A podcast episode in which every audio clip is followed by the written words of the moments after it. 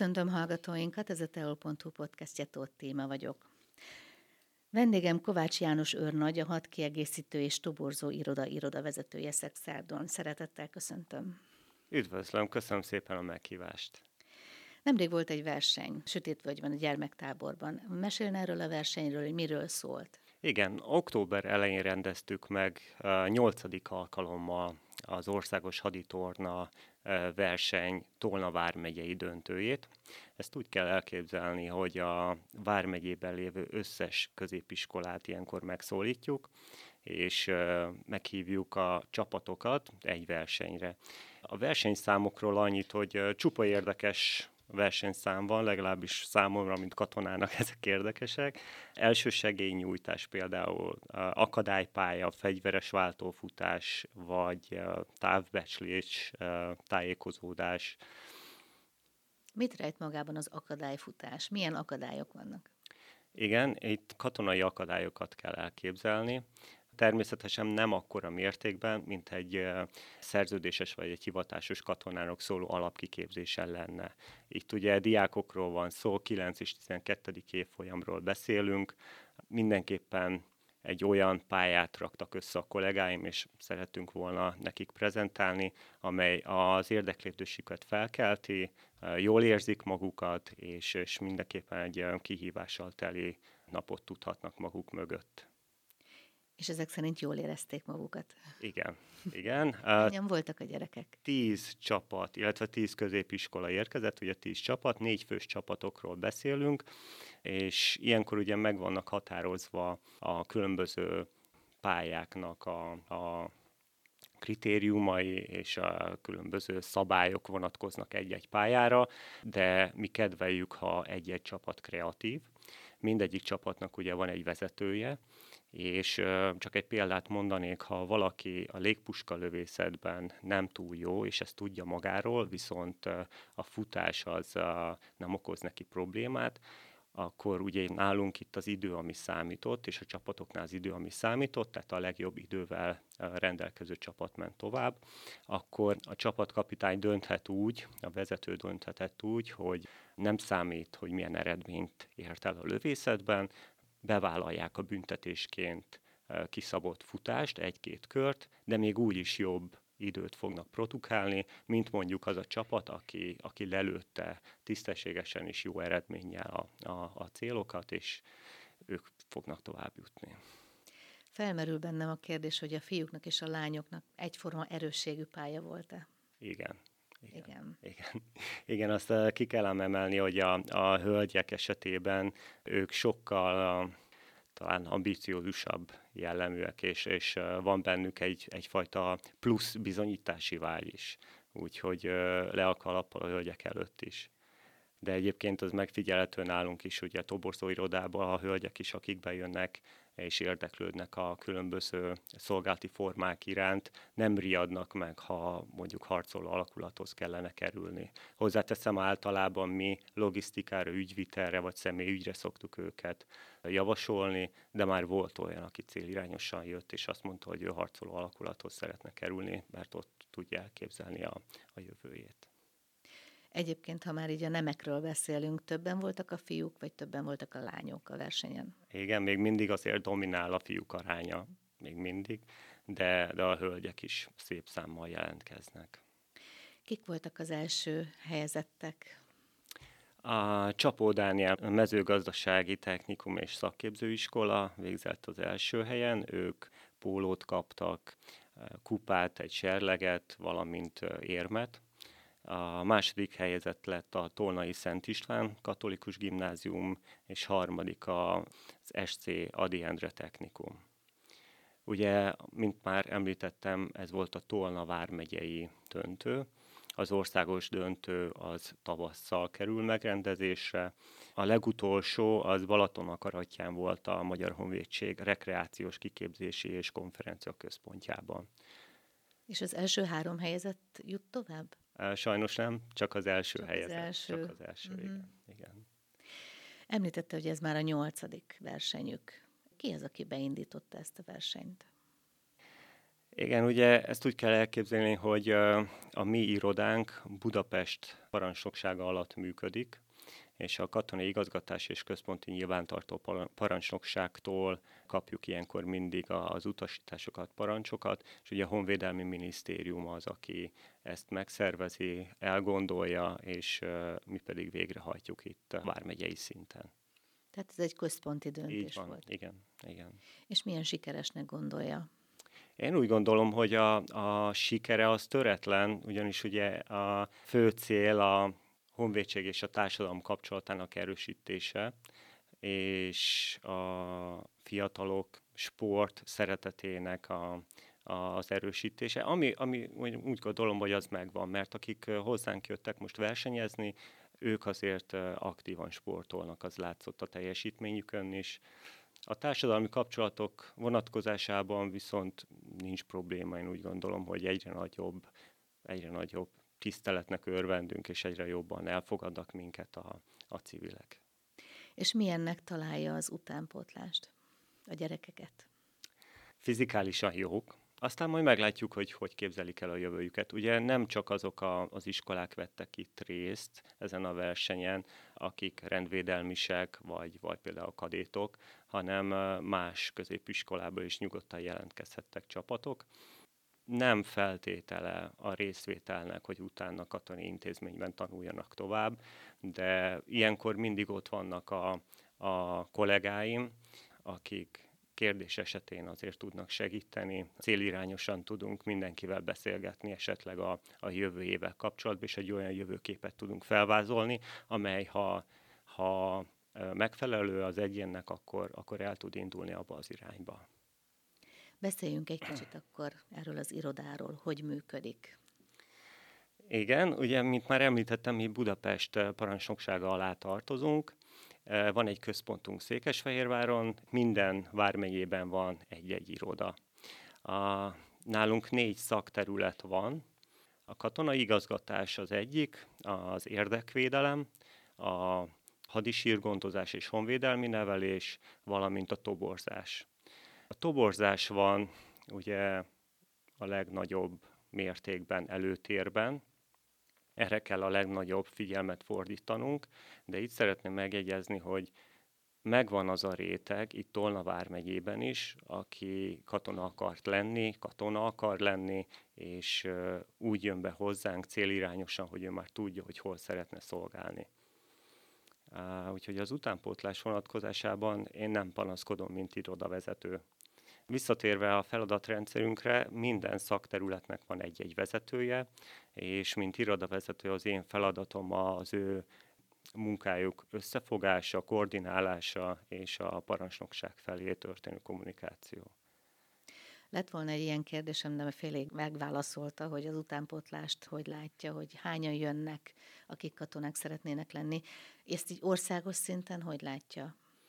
Mindig vannak programok. Ugye most legutóbb a honvédelmi miniszterünk jelentette be a Links programot, ami hódmezővásárhelyen indul. Én úgy gondolom, hogy vannak jelentkezők. Most önnel itt az interjú előtt azért beszéltünk arról, hogy, hogy az információ hiánya, amely Tolna vármegyében inkább megjelenik, 2004 óta nincs sorkatonaság nem sokára 20 év eltelt, és egy óriási űr van, amely, amely információ hiányos. Nem tudják sajnálatos módon a, a Vármegyében, hogy mivel foglalkozunk, milyen lehetőségük lenne, ha bejönnének a Magyar Honvédség kötelékébe, mint szerződéses, vagy mint hivatásos, vagy akár mint tartalékosak. Szerencsére a foglalkoztatásügyi osztályokkal nagyon jó kapcsolatunk van, minden járásban ott vannak a kollégáink, mindig elmenjünk tájékoztatókat tartani, és az adott aktuális programról beszélünk. Természetesen visszanyúlunk a, a rendeltetésünkhöz, mert vissza kell nyúlni, hogy mivel foglalkoznak a katonák, mi a Magyar Honvédség szerepe, a szerkezeti felépítése, mert uh, hiába beszélnék a tartalékos rendszerről, a, a laikus számára ez nem mondana semmit. Holott minden bizonyal megtalálná benne a számításait, ha nem is 10-20 évre, de egy 6-8 évre mindenképpen. Akkor most beszéljünk egy kicsit a lehetőségekről. Ha én bemegyek önökhöz az irodába, hogy milyen lehetőségek lennének önöknél, mit mondana nekem? Ugye nálunk az alapfeltétele a nyolc általános iskolai végzettség. Mint már mondtam, ez az alap.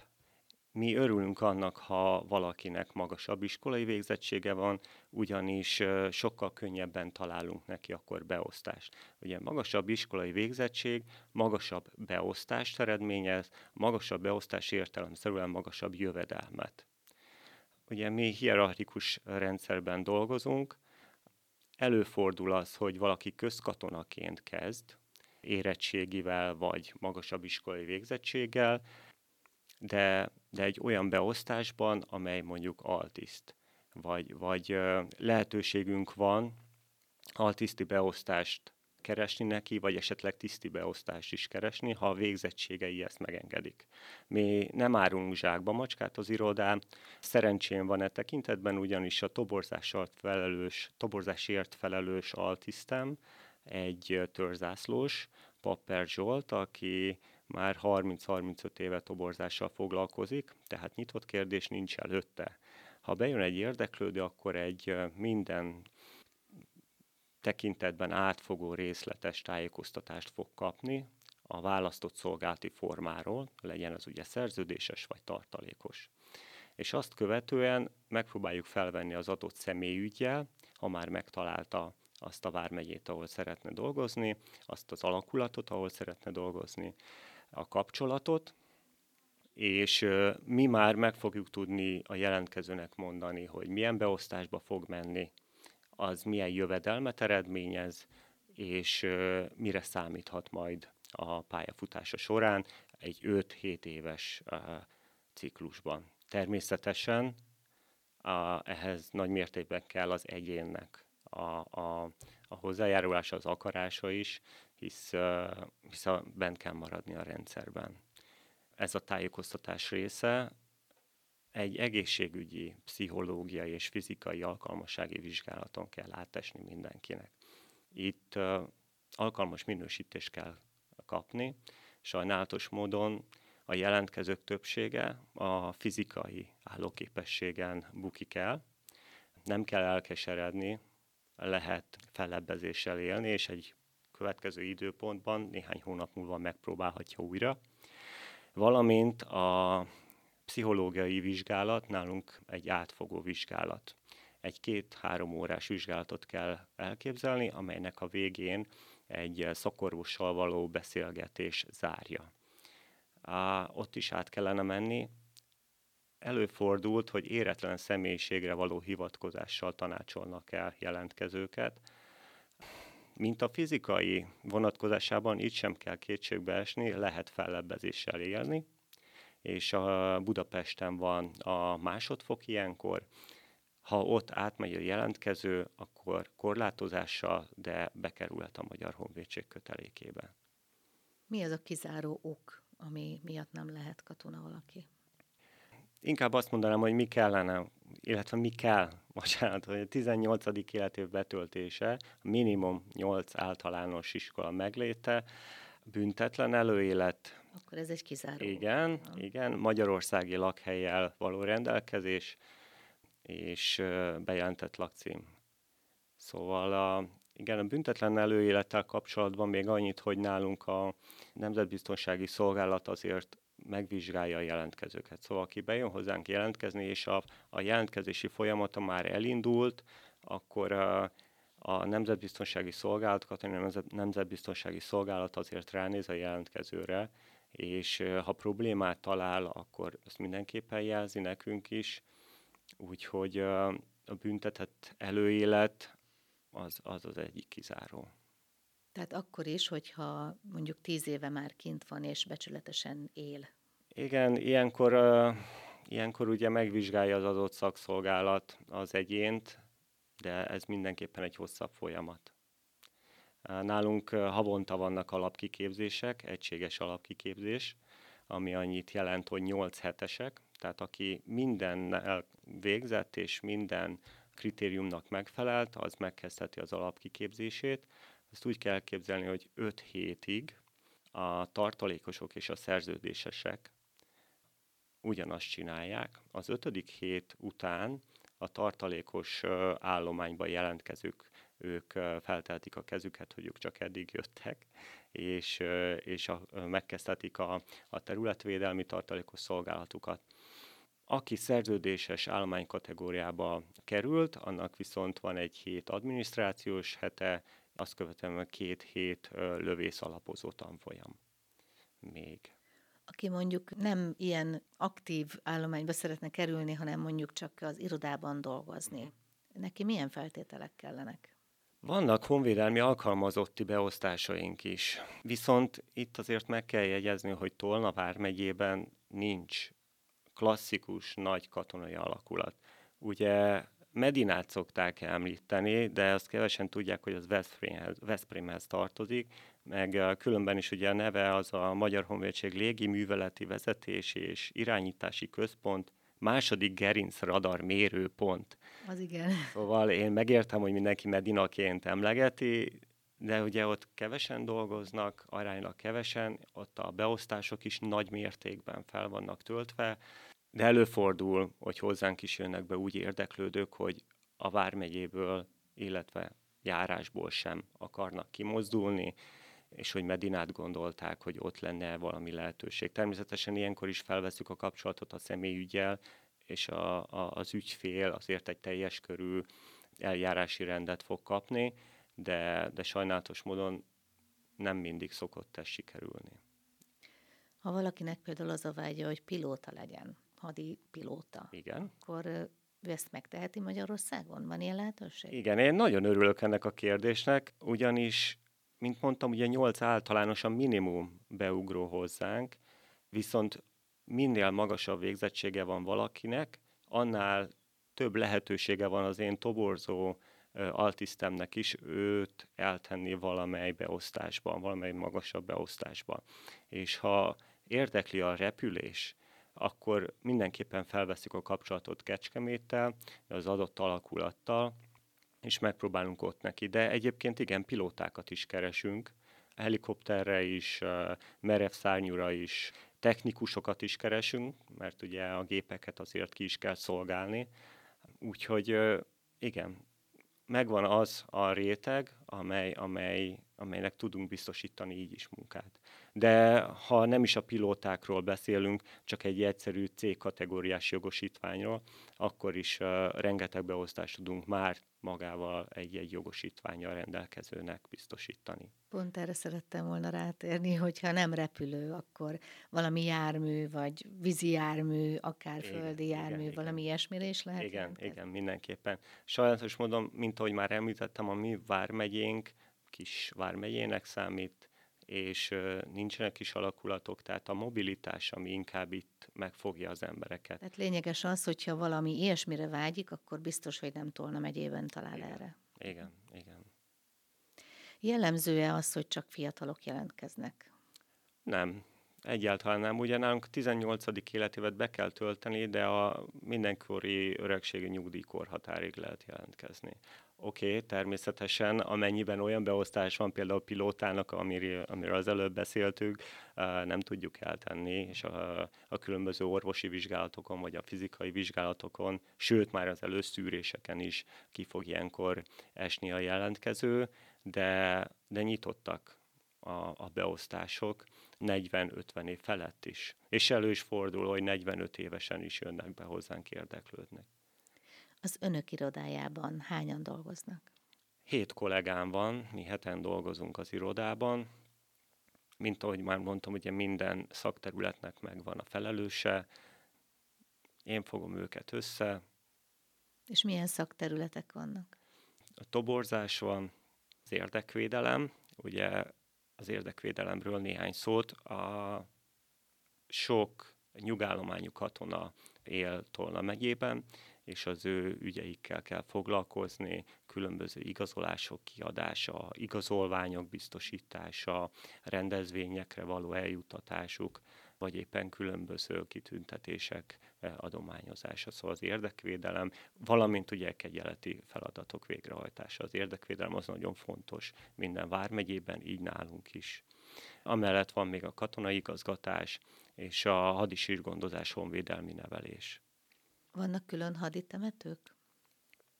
Az első és második világháború sírokra kell ilyenkor gondolni, azok felújítása, rendszerezése, nyilvántartása, vagy egy-egy temetőben, a különböző településeken fellelt új sírok, hősi sírok nyilvántartása. De e tekintetben is óriási szerencsém van, mint irodavezető, ugyanis Lieszkowski Larion hadnagy úr, az én helyettesem, aki egyébként történész végzettséggel rendelkezik, és nagyon komoly kimutatása van, ő hobbi szinten is ezzel foglalkozik, az első és második világháborús hősökről, úgyhogy szerencsém van, igen. Milyen feladataik vannak jelenleg Magyarországon? Ebben nem én vagyok az illetékes, úgy gondolom. Természetesen a, a minisztériumtól és a parancsnokságtól mi is kapunk olyan feladatokat, amelyekben részt kell venni. Gondolok itt a határvédelemre, vagy különböző olyan feladatokra, amelyek, amelyek a, a miniszter úr által meg vannak határozva.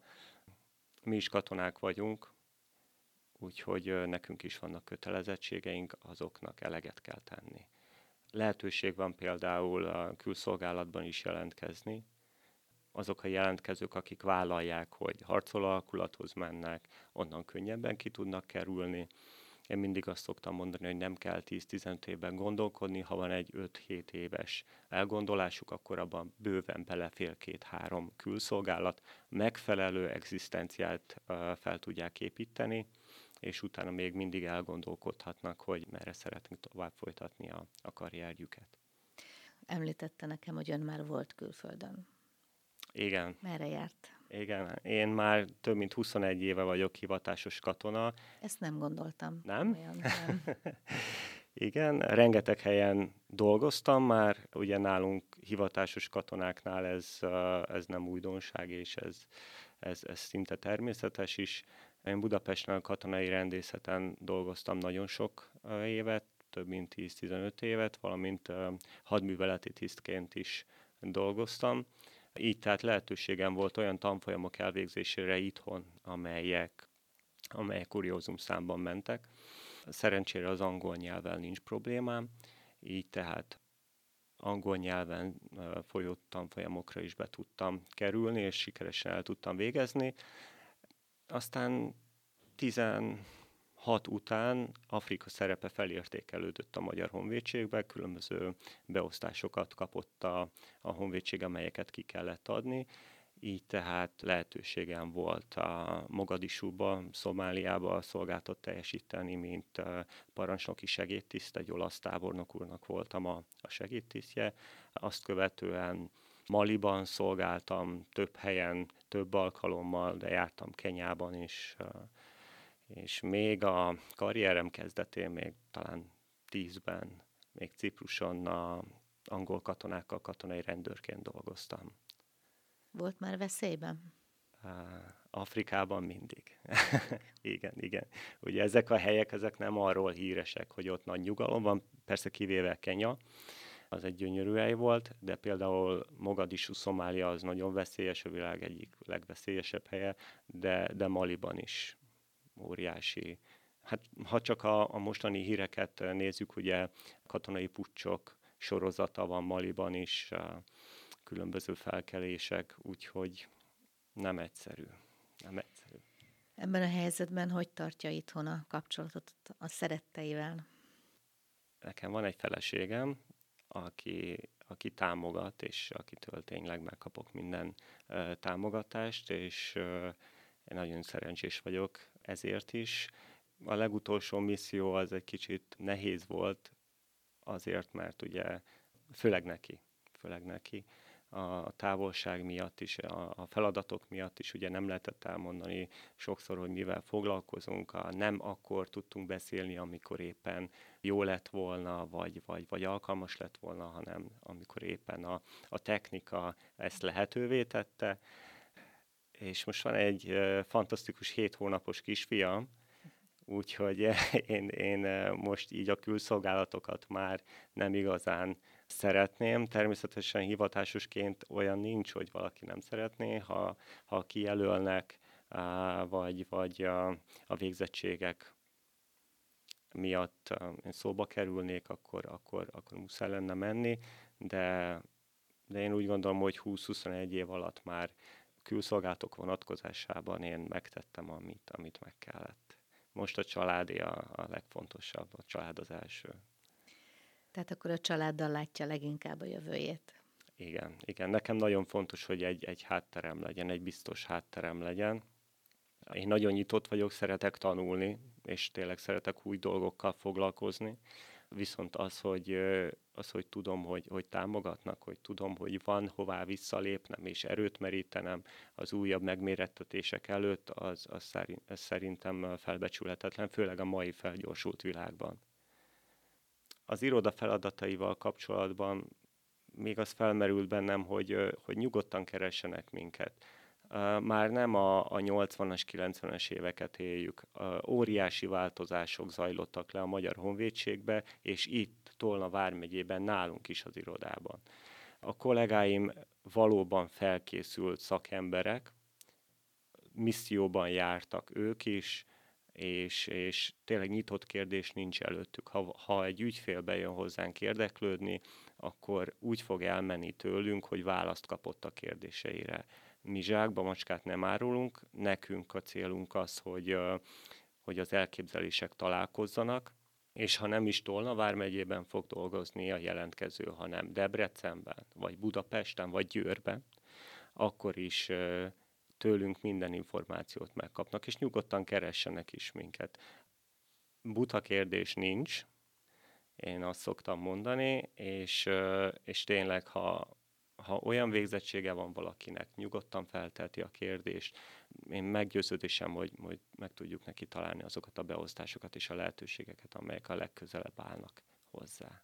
Akkor mondjuk el az elérhetőségeket, hol találják önöket? A Szexádon a Bezerédi 2931-ben el sem tudják téveszteni, két zászló van kint, és óriási betűkkel ki van írva, hogy toborszó iroda.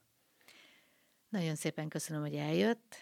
Remélem, hogy egyre többen fognak jelentkezni ennek a hatására, hogy itt beszélgettünk. Én köszönöm a meghívást, és én mindenképpen örülök, és, és tényleg hálás vagyok azért, hogy a szóba került az irodánk, és szóba került az, hogy, hogy velünk egy ilyen megvalósulhasson.